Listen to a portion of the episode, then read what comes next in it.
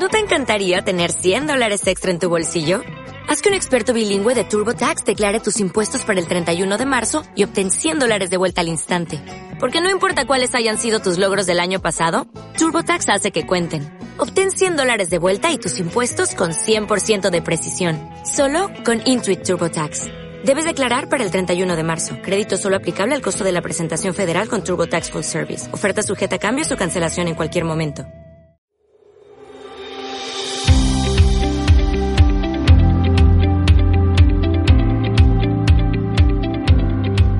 Amigas y amigos, bienvenidos a este sexto podcast de Podcast Conciencia. Yo soy Miguel Ángel Pequeño y en esta ocasión estamos conmemorando el Día Internacional de los Bosques. Esto debido a que un 21 de diciembre del año 2012 la Asamblea General de las Naciones Unidas aprobó una resolución para que a partir del 2013 cada 21 de marzo se celebrara el Día Internacional de los Bosques. En este año, 2019, el lema para generar conciencia es Bosques y Educación, aprende a amar el bosque. Este año, el Día Internacional de los Bosques destaca la educación como un medio indispensable para poder amar el bosque y apunta su importancia para lograr una gestión sostenible de las zonas forestales y avanzar en la conservación de la biodiversidad. Conocer nuestros bosques y mantenerlos sanos es fundamental para el futuro. Y en esta ocasión, en este podcast Conciencia, tenemos una invitada muy especial. El día de hoy nos acompaña la doctora Sandra Rodríguez, quien es investigadora de la Universidad Autónoma de Chihuahua y además pertenece a la IUFRO. Así que, sin más preámbulos, le damos la bienvenida en los micrófonos de conciencia a la doctora Sandra Rodríguez para hablar el día de hoy sobre los bosques y la educación. Bienvenida, doctora, ¿qué tal? Buenas tardes. ¿Qué tal? ¿Cómo estás? Muy bien, muchas gracias. Qué bueno, me da mucho gusto que hayas aceptado la invitación de participar en este podcast. Y pues como ya lo mencionaba, vamos a hablar eh, referente a lo que es el día de hoy, 21 de marzo, Día Internacional de los Bosques. Tú eres miembro activo de la IUFRO eh, y estás eh, participando en el área de educación ambiental. Sandra, para ti, ¿qué es la educación ambiental? Bueno, mira, eh, primero que todo, muchas gracias por la invitación. Eh, para nosotros hoy es un día bastante importante, puesto que, como lo mencionabas, es, eh, se celebra el Día de los Bosques y el lema para celebrar el Día de los, de los Bosques es la educación forestal. Em, en cuanto a la educación ambiental, que pudiera relacionarse un poco con la educación ambiental, es un proceso, es un proceso en el cual los individuos adquieren conocimiento de su relación con el entorno y en ese proceso se busca pues que exista un cambio de actitud, que se generen valores de cuidado y respeto hacia el ambiente y posteriormente que podamos comportarnos de manera adecuada eh, en relación el mismo cuidado del ambiente. Eh, esa es la educación ambiental por definición. Muy bien. ¿Y consideras tú que es necesaria eh, la educación ambiental o la educación forestal desde niveles básicos de, educación, hablemos de preescolar, nivel primaria, secundaria. Eh, claro que sí, porque como lo mencionaba, como es un proceso que en donde se, se cultivan valores y actitudes hacia el cuidado esa, esos valores, esas actitudes, eh, es mejor irlas, digamos que alimentando desde edades muy tempranas. Entonces, por supuesto que la educación ambiental, en la cual obviamente entra la educación forestal, em, debe de considerarse desde kinder hasta mm, niveles más altos. Hemos visto ya, Sandra, eh, a lo largo de los últimos años, que en diferentes países se ha tomado la educación ambiental como materia obligatoria es una materia básica que llevan los niños desde preescolar. Eh, ¿Crees tú que en México ha ido evolucionando esto para convertirlo ya en un futuro a lo mejor como una materia básica?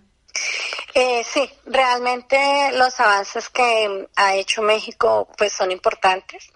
Em, sin embargo, pues em, México, al igual que otros países, em, tiene otros retos que atender, entre ellos romper con el analfabetismo, entonces empezar desde leer y escribir pues digamos que esos son los primeros avances que se tienen que hacer y ya con los objetivos de desarrollo del milenio que se cumplieron en el 2010, pues el avance en ese término fue bastante significativo, entonces yo creo que ya tenemos un, un camino recorrido y, y, una oportunidad para integrar eh, temas de carácter ambiental o forestal, ¿no? más bien del cuidado del ambiente. Eh, del cuidado del planeta en general. Entonces, sí, eh, sí se ha avanzado y eh, digamos que este es un momento importante eh, en donde se puede avanzar un poco más. Siguiendo en ese mismo renglón de educación ambiental, ¿tú consideras que juega eh, un papel importante en el futuro de nuestros bosques? Claro que sí, indiscutiblemente. Mm, como te decía, la educación ambiental ayuda a que los individuos eh, entiendan la relación que existe entre el medio ambiente y las actividades humanas. Por supuesto que todas las actividades humanas dependen del cuidado de los ecosistemas eh, y de los ecosistemas boscosos. Entonces, claro que hay una, una relación estrecha eh, en, ese, en ese sentido. Sandra, eh, ¿cuál es la importancia eh, para ti como investigadora en el área de educación ambiental sobre las escuelas forestales en nuestro país? Bueno, mira, las escuelas forestales de México pues abarcan desde el nivel técnico, técnico forestal, hasta el nivel de posgrado, doctorado. eh, claro que han sido muy importantes eh, en el manejo sustentable de los bosques. Y ahora pues tienen, tienen un reto porque cada vez hay más estudiantes que quieren estudiar esas áreas. Y eh, pues ese reto está ligado también a un cambio digamos, en la tecnología a nivel mundial. Más personas quieren estudiar. Eh, entonces, eh, las escuelas forestales han contribuido muchísimo en entender cómo es el desarrollo sustentable de los, de los bosques. Y ahora, pues van a ser, digamos, pieza clave en el desarrollo del país, en el desarrollo de la educación forestal y pues obviamente en el cuidado y conservación de los, del, bosque. Entonces, claro que sí, para las escuelas forestales, tanto de México como de todo el mundo, eh, pues hay retos que, que se presentan, pero digamos que esos retos se pueden convertir en, en áreas de oportunidad de las cuales, en las cuales nosotros nos veamos beneficiados como educadores y, y pues como forestales. Históricamente, Sandra, ¿cómo has visto la participación eh, de todos los sectores sociales, eh, desde los científicos, políticos, agentes forestales y las comunidades locales, para un correcto manejo de nuestros bosques y también para el rescate de los paisajes degradados? En mi experiencia, ha habido muchísimos cambios en los últimos 20 años. Eh, entonces, digamos que nosotros tratamos de este, estar a la par de países en desarrollo. Eh, sin embargo, pues obviamente nos falta a algunas cosas que, que mejorar, entre ellos la educación, que bueno, en general la educación a nivel mundial requiere un cambio, eh, no solamente la forestal o la ambiental, eh, por varias razones. Y, y claro que sí, la participación del sector privado, de los investigadores, de los educadores, pues ha sido fundamental, por un lado, en, detener un poco la degradación acelerada que se tuvo por la, época, por la época de los 80. Hemos, digamos que sí hemos podido detener un poco esa degradación. Y por otro lado, poder involucrar actores importantes como son eh, pues los dueños del bosque o las personas, las comunidades rurales que viven en los bosques. Esos creo que han sido eventos muy importantes de la última década, en donde pues eh, eh, cada vez se hace más importante la participación de todos los actores dentro de las comunidades rurales, eh, todos los miembros a través de la cadena de comercialización, los investigadores. Entonces sí hemos, se han dado pasos eh, que son importantes, que no se pueden olvidar. Y pues vamos en ese en ese trabajo cada vez avanzando un poco más. Con los retos que se nos presentan a, pesar de que se nos han presentado bastantes retos eh, pues yo creo que sí hemos podido mm, avanzar. Lentos pero seguros. Exactamente. Yo creo que estamos en el camino Sandra y corrígeme si estoy equivocado en el camino en el cual eh, hemos llevado a base a lo mejor de algunas eh, tragedias eh, o desastres ambientales, una educación a lo mejor un poco eh, burda o, o, más que nada sobre la marcha para poder detener o frenar algunas cuestiones que se han ido presentando en nuestro país en los últimos años, en los cuales eh, empresarios del sector privado y políticos se han involucrado un poquito más, comparando, no sé, a lo mejor hace 30 años no se veía esa conciencia ambiental y que dicen, ok, ponle tú que a lo mejor no es mi área, pero me jalo gente que esté preparada, capacitada, que me pueda orientar y que con mi esfuerzo o con mis recursos podamos ir haciendo cosas en pro de resarcir algunos daños, ¿no? Es correcto. En ese sentido, creo que las, las, las instituciones de educación superior o en donde se ofrecen las carreras de forestales, ya sea a nivel técnico o de licenciatura de posgrado, juegan un papel muy importante y es, eh, bueno, tienen un reto, ¿no? Enseñarle a los estudiantes que existe un valor agregado del bosque, ¿no? Eh, para que los estudiantes posteriormente lo puedan transmitir así a los empresarios y los empresarios vean pues ese valor agregado del bosque. Porque, pues si bien es cierto, a los empresarios les interesa eh, obtener ganancias porque están haciendo inversiones. Claro. Y creo que eso a veces lo descuidamos y pues en realidad así funciona el mundo, ¿no?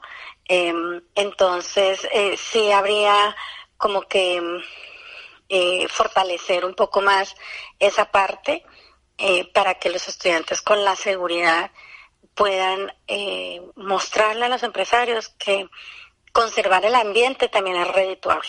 Claro, y que una vez que la empresa diga, oye, ¿sabes qué? Eh, soy X empresa y quiero poner mi granito de arena en este trabajo que están sumando otras empresas, instituciones y demás, que ellos estén capacitados para poder decirle, bueno, ¿sabes qué? ¿Por dónde quieres empezar? Vamos a darle por aquí, por acá. Y esto es donde ahora sí que el medio ambiente se va a ver beneficiado de los esfuerzos que quieres hacer. Eh, Sandra, otra pregunta. Vamos a hablar un poquito sobre la IUFRO. ¿Cuáles son las acciones que están llevando a cabo en nuestro país en beneficio de los bosques? Em, bueno, mira, la IUFRO es una, por sus, por sus siglas en inglés, eh, lo voy a traducir un poco, es la Unión Internacional de Organizaciones de Investigación Forestal. Em, esta está compuesta de aproximadamente 15.000 científicos de casi 700 organizaciones que son miembros eh, en, en 110 países.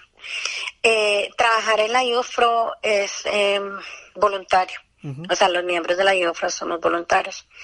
Em, ¿Qué se hace? Em, pues cada institución o que es miembro de la IUFRO eh, adelanta investigaciones en sus áreas respectivas. La IUFRO pues cubre todas las áreas forestales de, pues que tienen que ver con el bosque, ¿no?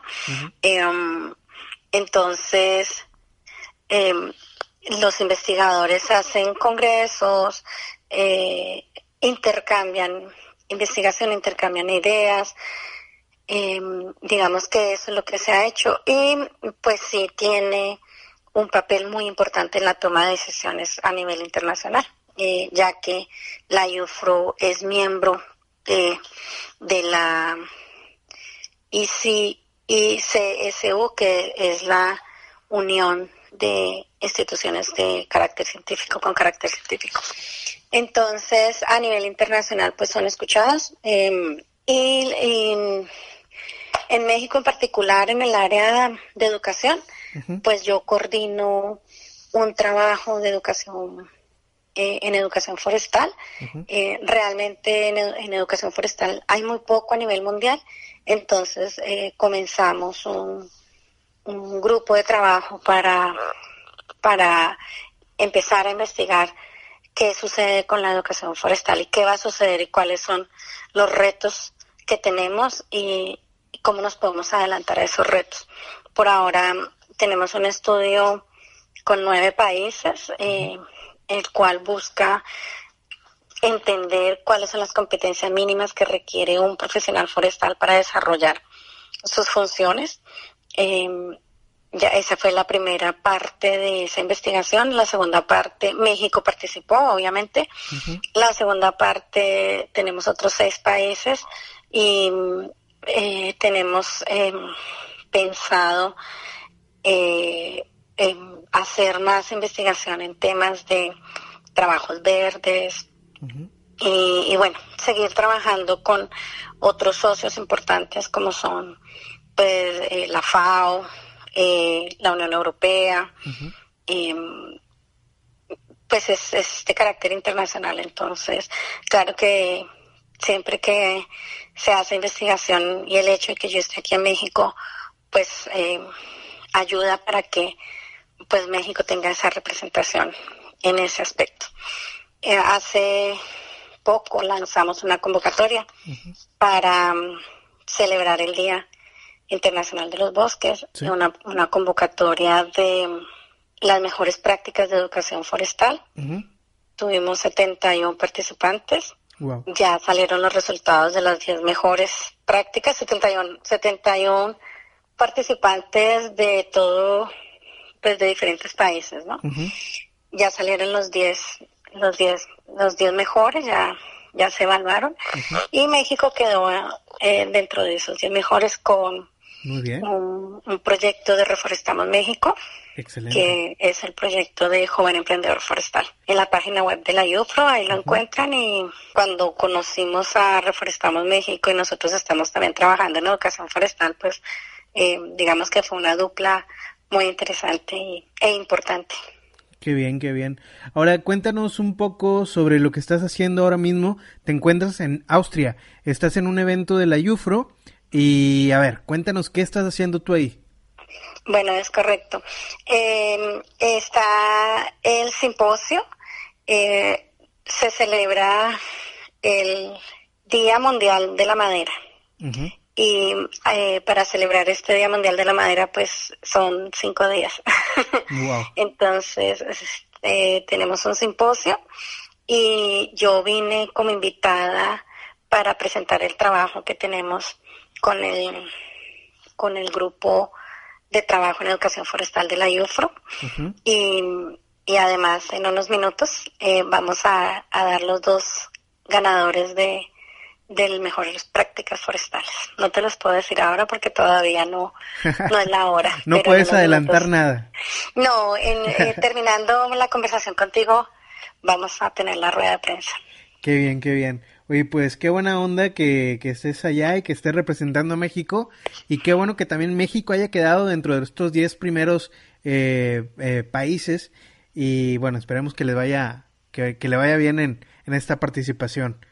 Eh, por último, Sandra, y para no quitarte ya más tiempo, sé que estás muy ocupada, ¿qué impacto crees tú que pueda generar este año específicamente con el lema de bosques y educación? Aprende a amar el bosque. Si bien sabemos que esto es una campaña a nivel mundial y que se llevarán a cabo diferentes eventos en todo el mundo, ¿tú crees que esto puede ayudar a que en escuelas se retomen estos temas, que se haga a lo mejor alguna actividad específica, que esto sea como un parteaguas para iniciar con educación forestal?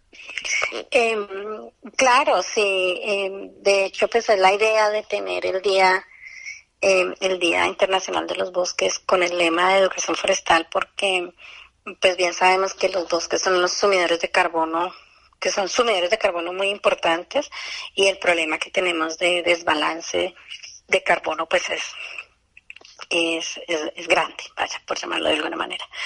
Entonces, sí es importante que, que empiece una nueva cultura de respeto, que entendamos la función de los bosques. A veces eh, a los forestales nos, nos eh, satanizan, por llamarlo de alguna manera también, como que somos los corta árboles.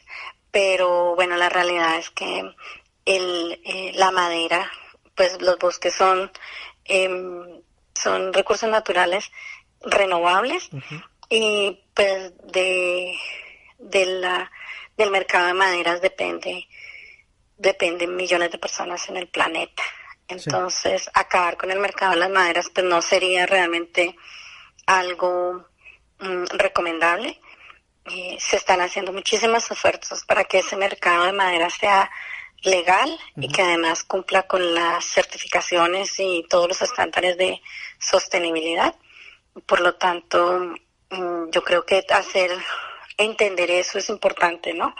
También hacer entender que los bosques em, pues albergan especies de flora y fauna importantes para la estabilidad del planeta, que son ecosistemas de los cuales dependemos. Entonces, eh, cambiar, eh, educar a la gente para que entienda el funcionamiento de los bosques y la importancia de los bosques en el desarrollo de los países, eh, creo que es importante y creo que, como tú dices, es em, llamar este año el año internacional de los bosques con el lema en educación, eh, pues eh, es un hito. Esperemos que así sea y vienen muchas cosas em, importantes y viene mucho trabajo por hacer, pero pues es necesario. Pues muy bien, Sandra, eh, ahí quedó esta entrevista con la doctora Sandra Rodríguez, directamente desde Austria. Esperemos que vaya todo muy bien en estas jornadas de trabajo, Sandra. Agradecemos tu participación en este podcast Conciencia y pues esperamos seguir en contacto para futuras participaciones. A ustedes muchísimas gracias. Eh, esperamos que los oyentes les haya gustado este podcast o les guste este podcast y también pues que cualquier inquietud, cualquier duda estamos para servir. Y bueno, la educación es un derecho humano y pues nuestra misión es educar y hacer comprender la interrelación que existe entre nuestras actividades diarias y en este caso los bosques. Exacto, perfecto. Sandra, tus redes sociales, por si alguien quiere contactarse contigo, eh, tu correo, algo, alguna duda que tengan para que te la hagan llegar. Bueno, eh, toda la información eh, con respecto al trabajo que hago en la lo encuentran en la página eh, de la UFRO que es www.iufro.org.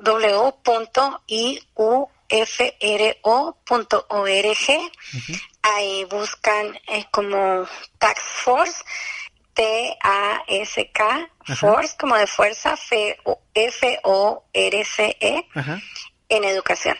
Eh, sí, es, es, que estoy viendo si está en español y pues no. Es en inglés. Sí.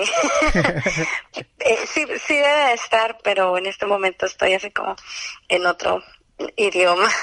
Entonces, ahí pueden encontrar toda la información de nuestro de nuestra nuestro trabajo. También lo consiguen, lo pueden ubicar en Twitter. Ya tenemos nuestro Twitter.